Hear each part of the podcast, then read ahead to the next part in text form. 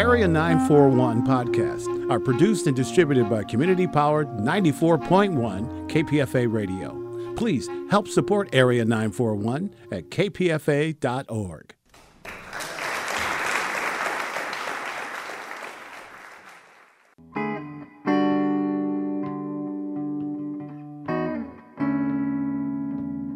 This is the Area 941 Radio Wolinsky podcast.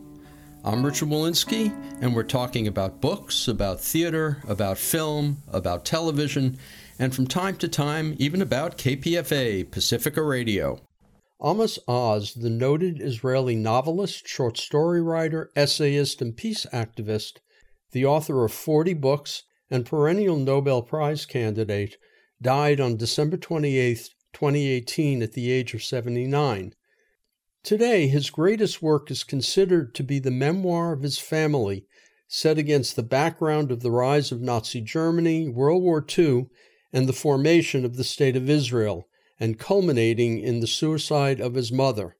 It's called A Tale of Love and Darkness and was published in Israel in 2002 and two years later in the United States.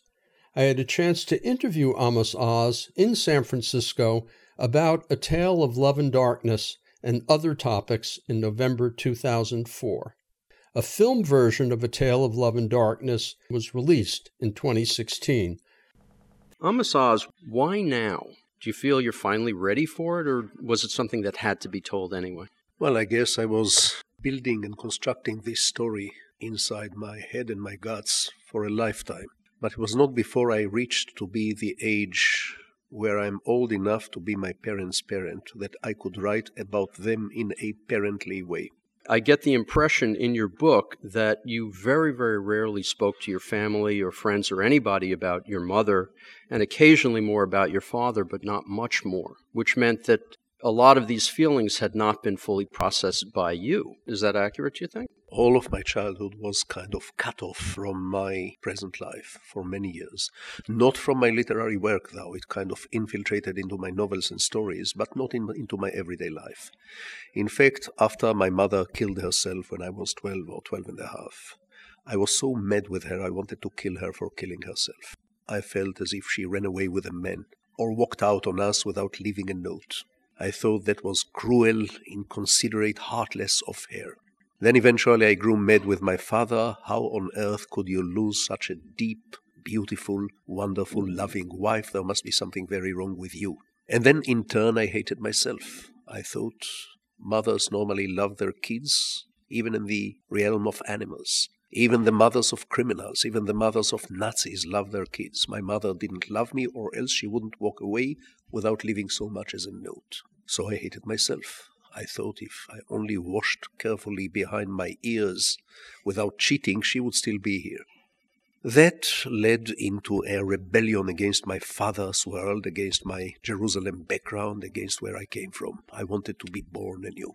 My family were right wing, bookish intellectuals. I be- decided to become an uncomplicated, sun tamed soldier and tractor driver in a kibbutz my father was short and, and, uh, and talkative, I decided I have to become very tall and very quiet. So I left everything behind me and went to live on a kibbutz, and for many years simply would not discuss my childhood, the family tragedy, not even with my wife and children, except in a very indirect way in my novels and in my stories. Eventually, with the course of years, anger subsided and gave room to curiosity, huge curiosity. I knew very little about those people although they were both great talkers, but they talked about neutral subjects. They never talked about their own childhood, never about their own emotions, never about their own traumatized background in Eastern Europe, never about their own love affair, marriage, nothing of that. They talked about Stalin and Truman. They talked about the international and local politics. My mother was a marvelous storyteller of gothic, mysterious, uh, dark, fascinating stories, but again, not directly about herself and about her feelings. There came a point when I realized that my parents' age, when the tragedy occurred, was about the same as my daughter's age when I was beginning to write this book. I could finally write about those people and about the entire milieu with a combination of curiosity, compassion, a touch of irony, open mindedness, traces of the old anger, and a lot of empathy. The mode of Tale of Love and Darkness is the following I invited the dead to my home. Sit down, dear dead, have coffee. Father, mother, neighbors. We have to talk. We never talked when you were still alive. Let's sit and talk. I have some fierce questions to ask you. Then, after we talk, I want to introduce you to my wife and children. They have never known you, and you have never had the opportunity to meet with them. It's a good thing that you meet. Then you have another coffee and go away. You are not staying to live in my home, but you may drop by from time to time for coffee conversation. There was a point, though, several years earlier when sounds as if you confronted both your aunts, or at least maybe your aunts just spoke with you, because there's an entire section written in the first person, at least from one of their points of view, about what it was like growing up in uh, Rovno for your mother, and also when she went over to Prague to get her degree. There must have been some curiosity before then, and also, did you take notes at all during those years? How did you remember all this? Well, yes, I meant A Tale of Love and Darkness to be a polyphonic work. It has the voice of the child that I have once been, and the voice of the grown up that I am now, and some voices of, my, of myself in between the adolescent self. It has extensively the voice of Aunt Sonia, who serves as a substitute for the missing mother and tells the story of the childhood in Rovno. It has a lot of my father's voice and the voice of my great uncle Joseph Klausner, the scholar and the pride of the family. It has many of the neighborhood's voices. Now, how can I remember? I have a confession to make. It's not exactly a memoir. I didn't call it a memoir on the jacket. It's not a memoir, it's a tale. Unfortunately, your Library of Congress does not recognize tale as a literary form, even though it's the most ancient literary form, much older than the novel or the short story or whatever, but they don't recognize it there is in English uh, a tradition over the past 30 or 40 years of the fiction, nonfiction book, things like uh, Norman Mailer's Armies of the Night. Tom Wolfe qualifies, uh, The Right Stuff qualifies. There are several books that fit in that category between memory, fiction, and reality. Here comes another little confession for you. I despise the distinction between fiction and nonfiction altogether. I think it's extremely artificial. I think A Tale of Love and Darkness will feel equally uncomfortable classified as fiction and as non-fiction. I was actually working like those paleontologists who, from a fossil little bone, reconstruct an entire extinct animal. This is a work of a novelist. A lot of it is reconstruction, but I have very reliable sources. When I needed to know exactly what went on in bed between my great grandfather and my great grandmother, I couldn't ask them. They were not around, and if they were, they won't tell me. But I did have my own genes. And I could address my own genes, saying, Dear my own genes, please tell me exactly and in great detail what was going on between grandpa and grandma in the bedroom 130 years ago, and my dear my own genes being their genes they were witnesses. They were there on the scene. They could tell me with accuracy. Now, is this fiction or non-fiction? I, I, really, I think this distinction is outdated and artificial. We have no Hebrew word for fiction. My books in Israeli libraries or bookstores are classified under siporet, which means narrative prose, and that's what they are. The definition of this one is in the title. It is a tale. And in addition, of course, history itself changes depending upon who is writing it and what is happening. There are facts, of course. I understand from your book that you used a lot of the memoirs of your Uncle Joseph for much of the research. Did you get online and do a lot of other work as well? Or where did you find those parts of the story that the genes could not quite tell you? There was very little available, hardly any documents. There were memoirs from my childhood. There were the stories my mother told me, and they are engraved in my memory. There were some neighbors and relatives who would give me testimonies, but above all, there was this storyteller's urge to reconstruct. In any case, even if I had access to the documents, to write down a dialogue which took place about 55 or 60 years ago, I will need my storytelling capacities. So I, I, I really I don't care about it because essentially, it doesn't matter. Truth is not necessarily an assembly of data. Everything we know about one another, not just you and me, Richard, even that which we know about our kins, people who are very close to us, spouses, children, parents, siblings, is about 20 or 30% data, and the rest is invention, projection, wishful thinking, nightmares, or all of those put together. So it's a guesswork anyway. The next person is a guesswork. Did your children know about your feelings toward your parents prior to reading this material? No, there was a strict embargo. I told my children and my wife almost nothing about my childhood. I was embarrassed and ashamed and uneasy with my childhood. So, both for my wife and for my children, it was an introduction to an older generation. And an important introduction because, surprisingly, both my wife and my children like their ancestors. The story is set against the background of the birth of the State of Israel. Here we are, some 56 years later, and we seem to have lost sight of what exactly it was about and really the tragedy of what it could have been and never did become. And uh, I understand your daughter at one point said that this book should be read as an argument about the history of Zionism, because I think people don't really understand that the Jews had nowhere to go. Well, let me for a split second go back to the structure. This is a piece of chamber music, very chamber story, father, mother, child, told against the background of a very broad symphony, an historical saga of four or five generations. And even the word background is not accurate because history was an immediate presence in their lives for myself, for my parents, for my grandparents.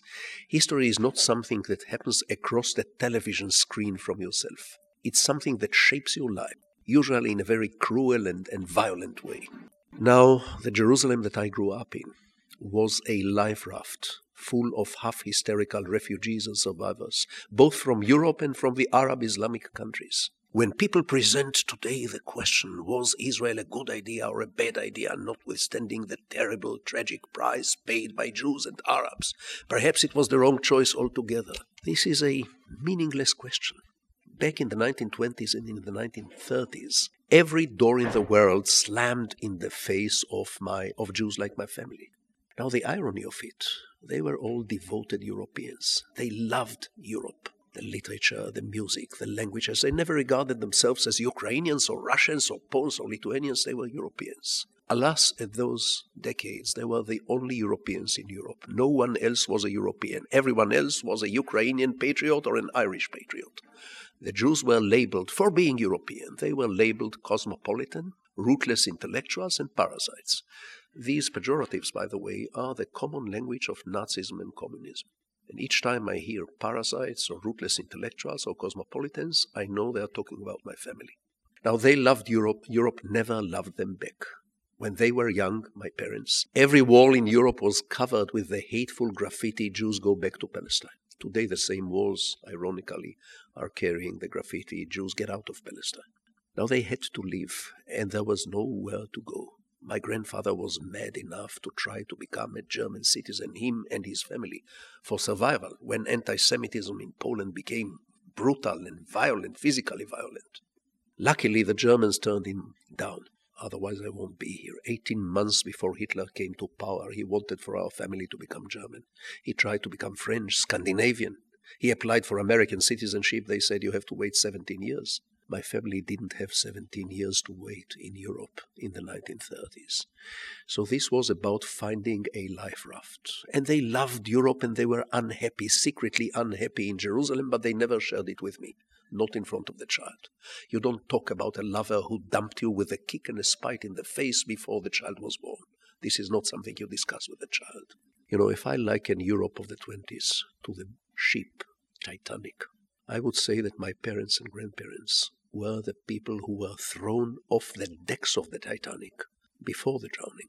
While the dining and the dancing and the singing was going on everywhere, and all the decks were lit and ablaze with parties, and they were thrown into the dark, freezing ocean, and the music on the Titanic was partly composed by Jews, and the dining was partly prepared by Jewish cultural chefs. That was an injury which they never shared with me. I had to guess it.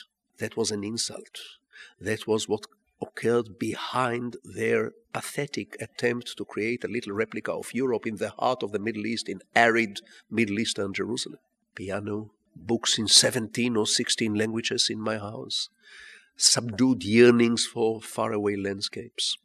And yet they had no choice. And that brings us a little bit to how it all came together and where we are now. There's a fascinating conversation that occurred years later between you, at least I guess it's constructed between you and one of the oldies at the uh, kibbutz Hulda, where you were growing up.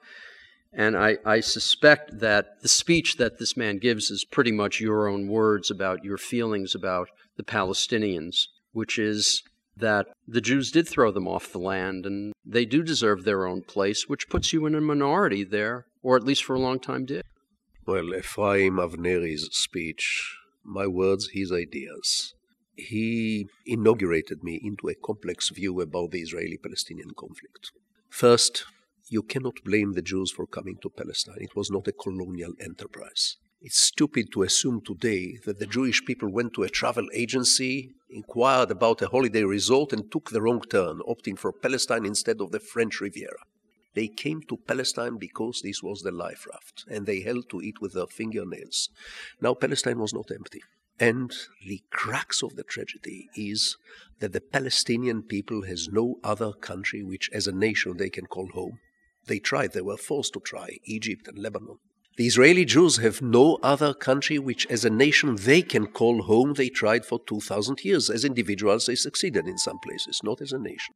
Which means it is a tragic clash between right and right. To make it even more tragic, it is a clash between two former victims of Europe the Arabs through imperialism, colonialism, exploitation, humiliation, the Jews through persecution, discrimination, and ultimately an mass murder on an unprecedented scale. Now, some of the worst conflicts in the world are precisely the conflicts between two victims of the same oppressor. Two children of the same cruel parent don't necessarily love one another. They see in each other the image of the violent parent which is exactly the case between Israeli Jews and Palestinian Arabs. This is not very easy for Western idealists to conceive. Western idealists were pampered by a century of clear cut conflicts. World War II was clear cut. You knew who were the goodies and who were the baddies. Colonialism and decolonization was clear cut every decent human being had to be against colonialism and for decolonization. Vietnam was clear cut. The struggle against apartheid was clear cut. Hence the inclination to assume that every conflict is clear cut. That every conflict is essentially a Hollywood film with good guys and bad guys. Not the Israeli Palestinian conflict. It is a clash between right and right. Recently, I'd say a clash between wrong and wrong. However, this is a tragic battle between two refugee camps. Israel, behind its bravado and self confidence and arrogance, is a refugee camp filled with half hysterical survivors of offspring of half hysterical survivors. Palestine is a refugee camp. You have a clash between two refugee camps, which is what I try to present in A Tale of Love and Darkness.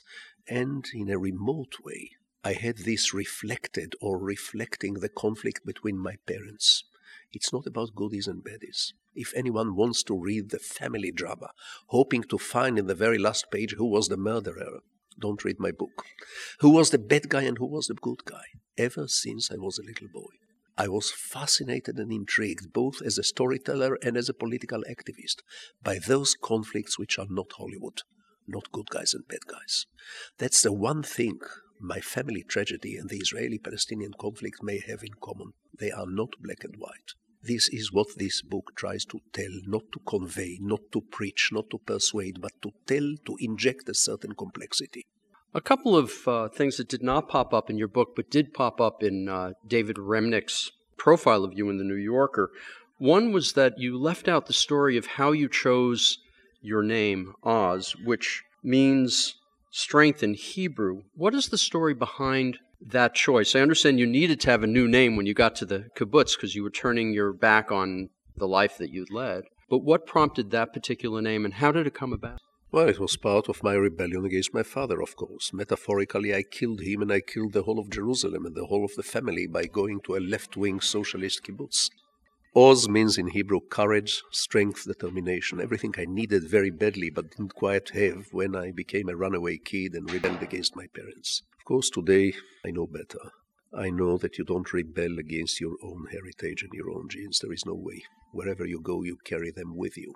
What you do with them is perhaps your choice, but you don't just get rid of them. Today I know that by becoming a peasant tractor driver soldier, I actually lived out one of my parents' fantasies to beget a new Jews, a new Jew very different than diaspora Jews, self-confident, tough, unsophisticated, simple. And then today, by sitting in a room full of books and writing even bo- more books, I fulfill another part of their own fantasy. So whatever I did, I was dancing to their music without knowing it. Did somebody suggest the name Oz to you? Or did you suddenly say, hey, that's it? It was whispering in the dark. I guess this just popped out because I was scared to death. I lacked strength, I lacked courage, I lacked determination, I lacked Oz, so I put it in my name. Another another interesting thing that Remnick came up with was that you were blonde, your parents were dark. They called you Shagets, which is the Yiddish word for non-Jew male. Uh, you decided not to put that little piece in your book. Mind you, the materials which I left out of the book would be sufficient for many other volumes. Another reason why I don't call this book a memoir is that it's not about me. I'm just a supporting character. The protagonists are my mother and my father. This book tells the story of their childhood, their ancestry, their teenage, their unhappy marriage, and their death. It only covers the first 15 years of my life, and even that in a selective way. In terms of the relationship of your parents and the relationship of the birth of Israel, there's another element thrown in, which is the role of the British in all of this. When the Arabs were invading Palestine in 48, the British took their side, even though they were the ones who agreed to the accord. What was going on? Britain was living up to its reputation as perfidious Albion. At some point, it helped and encouraged the Jews with the Zionist project in order to have a leverage and a whip against the Arab world and keep it submissive and obedient. But when it came to fruition and Israel was about to become a nation, the invasion of the five regular Arab armies into the state of Israel minutes after its declaration of independence in May 1948, this invasion was actually a British fist thinly wrapped in an Arab glove. It was a British invasion. The Jordanian, Transjordanian army was essentially a British unit. So was the Egyptian army to some extent. So I don't think Britain has much to pride about its role in the Middle East in those years. Kind of interesting that Britain has several times used this idea of partition, and each time Ireland, India, Palestine, it's achieved disaster. In Palestine, the British were not the ones who promoted partition. The idea of partition came actually from the United States and the Soviet Union, one of the rare cases of collaboration between, between Truman and Stalin. It was a UN revolution with a solid two third majority to create a Jewish state and an Arab state, Palestinian state, by dividing Palestine. Britain abstained. Britain not even supported it. No, they initiated the partition in Ireland and in, perhaps in India. I'm not even sure about this. They had their own calculations, and these were essentially imperialist calculations. When you were growing up, during those years, when your parents were talking, did they ever talk about the United States at all? Yes, in a vague way, America was a faraway, wild, exotic place where people stampeded herds of cattle across endless plains, dug for gold, shot red Indians, and the one who shot most red Indians was rewarded with a beautiful girl. Not that little me had the slightest idea what one does with this prize. If they would have shown me on Cinema Edison in America, where the one who shoots the largest number of girls get rewarded with a handsome, good looking Indian, I would believe them. But America was bizarre, far away. Of course, in 48, we all became extremely grateful both to Truman and to Stalin. There were times, you won't believe it, when both Truman and Stalin were worshipped by the Jewish community in the land of Israel for their support of the creation of a Jewish state in a part, small part of the promised land. But perhaps the more important point is I'm answering a question you didn't ask. The 1940s were the years of magnanimous messianic dreams about the pending state of the Jewish people, which was supposed to be the most wonderful, the most peace-loving and pacifistic, but at the same time the most military mighty and deterring all our enemies, the most biblical, but also the most modern. the most shtetl like, but also the most progressive, social democratic, and cultured, and civilized, and, and liberal country. Of course, these dreams could not possibly be fulfilled. Israel's middle name on its visiting card could be Great Expectations. The 1950s were indeed the morning after, with fierce disappointments and disillusionments. Siege, animosity, war with all the neighbors, vast influx of penniless immigrants, desperate immigrants from Europe and from the Middle East, huge economical problems, but you know, Israel is a dream come true, and as such, I accept it as a flawed fulfillment. This is not about the nature of Israel or Zionism. This is about the nature of dreams and visions, whatever they are. The only way to keep a dream, any dream, flawless and intact and rosy and marvelous is never to try to live it out. The moment you live out even a sexual fantasy, it's not as wonderful as it had been while it was nothing but a fantasy. So I'm very philosophical about the fact that Israel could not possibly live up to the expectations of her founding fathers, founding mothers, and the whole world. And somewhere along the line came the decision after the uh, wars of 67 and 73 to put settlements in the West Bank. And that happened through both Labor and Likud. Everybody did that. How popular was the idea of settlements in the West Bank in Israel, was it ever really popular or was it just done kind of under the surface? Just like the original sin of the Palestinians and the Arabs was their rejecting the partition plan of the United Nations. The original sin of the Israelis was the infatuation with the occupied territories in 1967. Israel fought essentially a war of self defense and occupied those territories within the course of a war for self defense and should have kept them as bargaining chips for peace. But there was infatuation and intoxication with the power of military power and a cloud of biblical mysticism about the settlement, about the territories and the settlements. In those days, it was very, very hard to be anti settlement, left or right. Very hard. My colleagues and myself people who maintain six, since 1967 that the solution is a two state solution. There were so few of us in Israel and in Palestine that we could have conducted our national assemblies inside a public telephone box or almost. Today, the majority of Israeli Jews and the majority of Palestinian Arabs know that in the end of the day there will be two states, whether they like it or not. And so everything that Sharon does, particularly with Gaza, is all a symptom of what's inevitable. You know, there could be a shared monument for stupidity, subsidized by Israelis and Palestinians. Their stupidity in 48, our stupidity since 1967 in putting all those settlements in the occupied territories. Sharon knows now what he should have done 30, 40 years earlier before the first settlement was built. It's not going to be ours because that small country is the only homeland of two nations. And we cannot grab the other half, no matter how tempting it is and how strong our emotions are about those biblical landscapes. It cannot be ours. Now he is he's a latecomer, Sharon, and his decision, partial decision to remove some of the settlements, is a belated blessing and uh, historically he and others, and many others, are responsible for an unnecessary decades of suffering and misery on both sides. Amos Oz, let's get back a little to the more personal element of, of your book.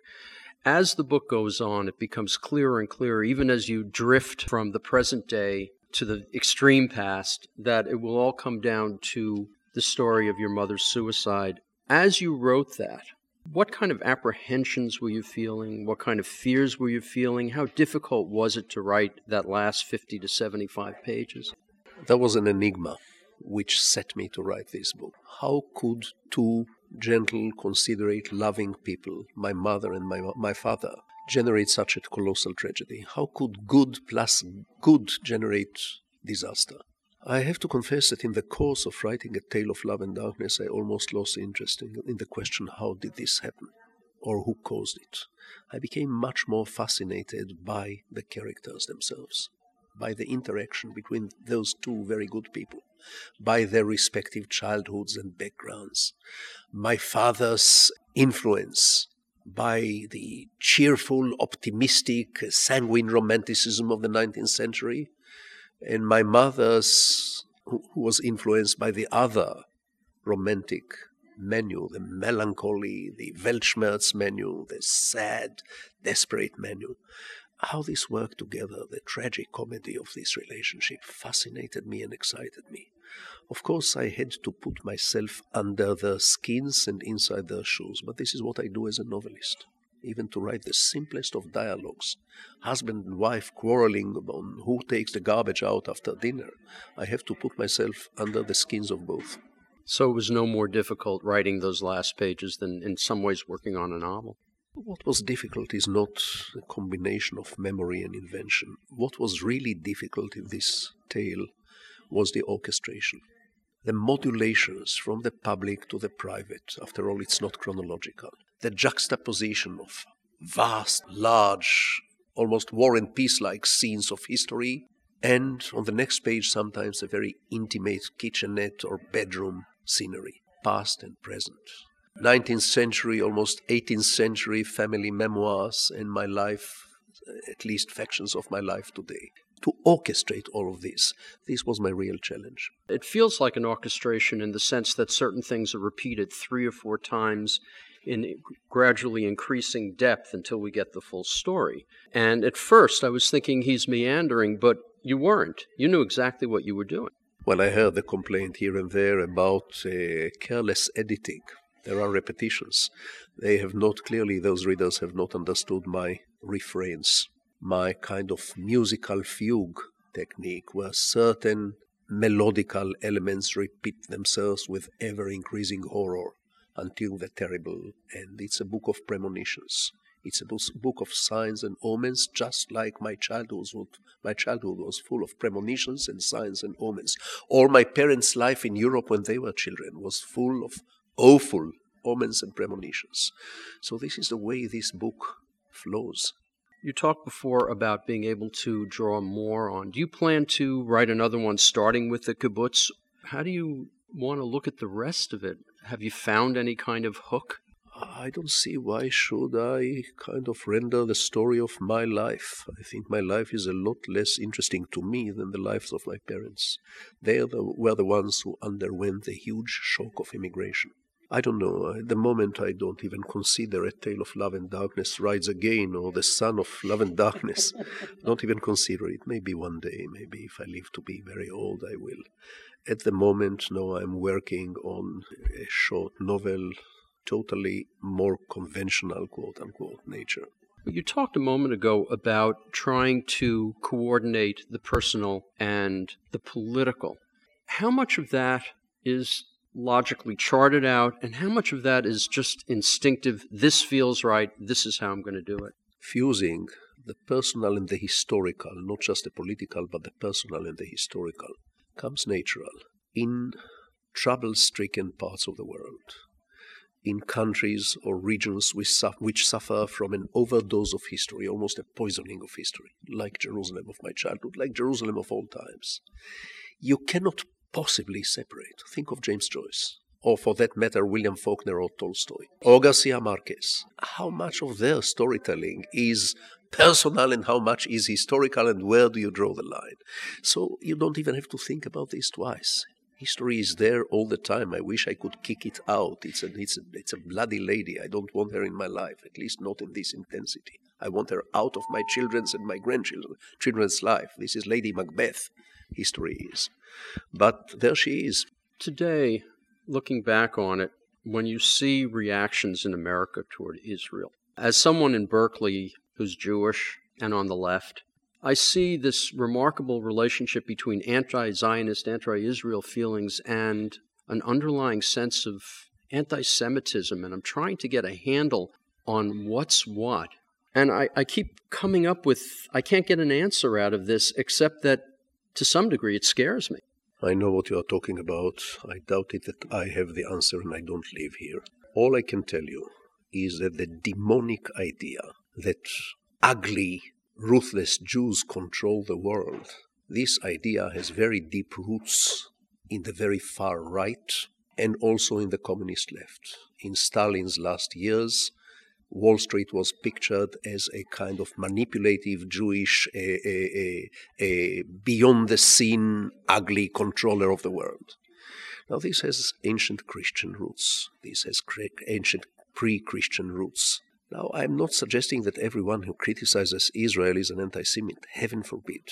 Very often it's not anti Semitism and it's nothing to do with anti Semitism. On the contrary, it's a kind of naive idealism, idealism which, as I said to you earlier, tends to divide the world into good guys and bad guys. If America is the devil, then Israel is Rosemary's baby, by definition.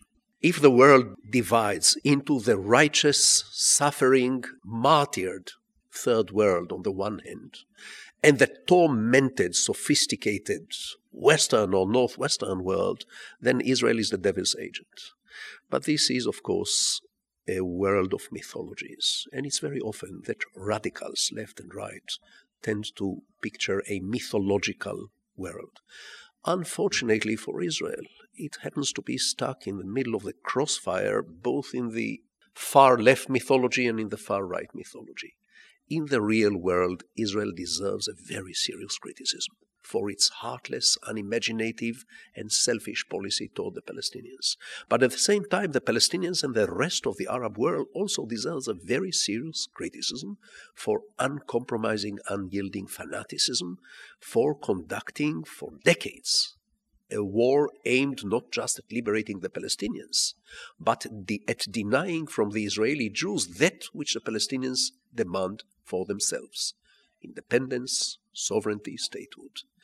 So, if I have any zeal in me as a political activist and as a storyteller, it is the zeal to inject complexity where people live in simplifications, almost adolescent simplifications. Amos Oz, when we look at something like the death of Arafat, and we look at what the future is for the Palestinians, can we see a change, or is that past, the past you talk about in your book, do you think that's going to overwhelm any successor as well? Well, the past will be present in the future. There is no doubt about it. It's present in the future of, and in the present of every one of us. And yet, there is no reason that the past will completely control the future. There is no doubt in my mind that today the majority of the Israeli Jews, as well as the majority of the Palestinian Arabs, know that in the end of the day there will be a two state solution. Even people on both sides who object this solution know that it is impending. Even people who regard such a solution on both sides as dangerous, dangerous or sacrilegious they know it is impending. This is the good news. You all hear the bad news all the time. Here is my piece of good news. The patient is ready with clenched teeth to the surgery. The doctors are cowards, unfortunately. In the United States right now, we have this split between what would be called the red states, the Bush states, and the blue states, the uh, Kerry slash Gore states. Is there a split like that? Was there a split like that in Israel? And is there any kind of way to relate those two splits, or is it a completely different system over there? Completely different. I think Israel is more like a mosaic or a patchwork than like a dichotomy. We don't have two major camps who are divided on all issues and within each camp have almost an overall consensus on each issue. You will find some of the religious Jews in Israel very dovish, very compromising toward the Arabs. In fact, dovish to the point of doubting Israel's uh, uh, right to exist before the coming of the Messiah. On the other hand, you will find among some of the doves in Israel liberals, conservatives, radicals in the dovish coalition. So the country is fortunately divided across many lines and not just across one separating trench.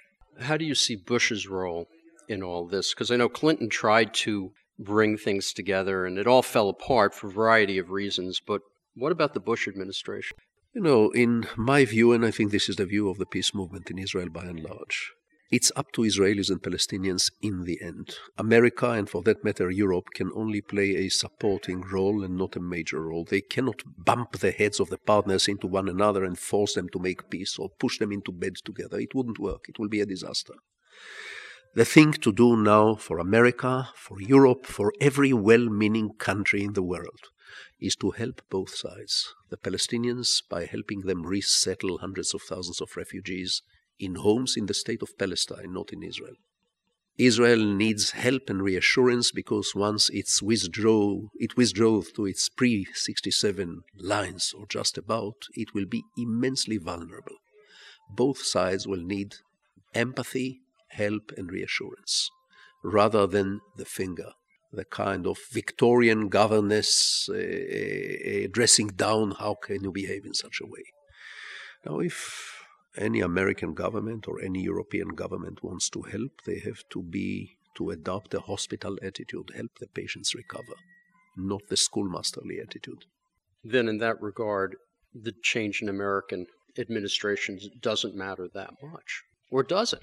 I think some of your previous administrations, notwithstanding in particular the Clinton administration, had more capacity for empathy to both sides than the present administration. The present administration is, I would say, cooler in terms of emotional temperature, cooler to the conflict and to the sufferings of both sides, perhaps incapable to conceive the conflict as a tragedy of right and right.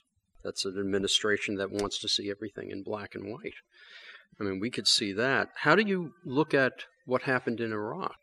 I was against a war in Iraq in its format as an American crusade against the, uh, the Iraqi regime and against fundamentalist Islam. I tend to believe that the only power in the world that can contain fanatic Islam is moderate Islam. Moderate Islam should be helped and reinforced in subtle and indirect ways, not by writing checks, not by sending troops. By the same token, I'll add that the only power in the world which can contain fanatic Judaism is moderate Judaism, and the same, the only power in the world which can contain fundamentalist Christianity is moderate Christianity. It has to come from within and not from without. It can be helped by the outside, but this help must come in a subtle and tactful way and not as a punch in the face. During the middle of uh, A Tale of Love and Darkness, you come back to the present, which at that time was first the summer of 2001, later the fall. In there, on September 11th, the, the World Trade Center was attacked. How did that play out in Israel, or was it just a fairly small tale that didn't affect you all that much? It was a very big tale, but it's impossible to talk of an Israeli conception of anything because we are as divided as they come. You don't get two Israelis to agree with one another on anything. It's hard to get one of us to agree with himself or herself. So the hawks in Israel were reinforced by 9 11, saying, Haven't we told you all the time that this world is full of monsters and the monsters ought to be killed for the sake of world security, not only Israel but America? The doves, for their part, found even more arguments to argue that the rift between South and North, not between East and West, not the war of civilizations, but the struggle between the fanatics and the rest of the world, fanatics which are not necessarily in the domain of Islam, they are everywhere. This struggle can be contained, not resolved, not won, contained by a subtle, sophisticated, and generous policy. First and foremost, probably by reconstructing the middle class where this class was socially wiped off. This is the way in which Harry Truman won the Cold War. Not Ronald Reagan won it, Harry Truman won it by initiating the Marshall Plan and rebuilding the ruined middle class in Europe, including in former enemy countries. And this, I believe, is the way to go about Islam reconstruct subtly and gently the Arab secular middle class and have this middle class contain the fanatics. This program is dedicated to the memory of Stephanie Harold. Feedback on this and other Radio Wolinsky podcasts is appreciated. You can write to bookwaves at hotmail.com. You can listen to other interviews either as Radio Wolinsky podcasts or in the archives pages of bookwaves.com. Until next time, I'm Richard Wolinsky on the Area 941 Radio Wolinsky podcast.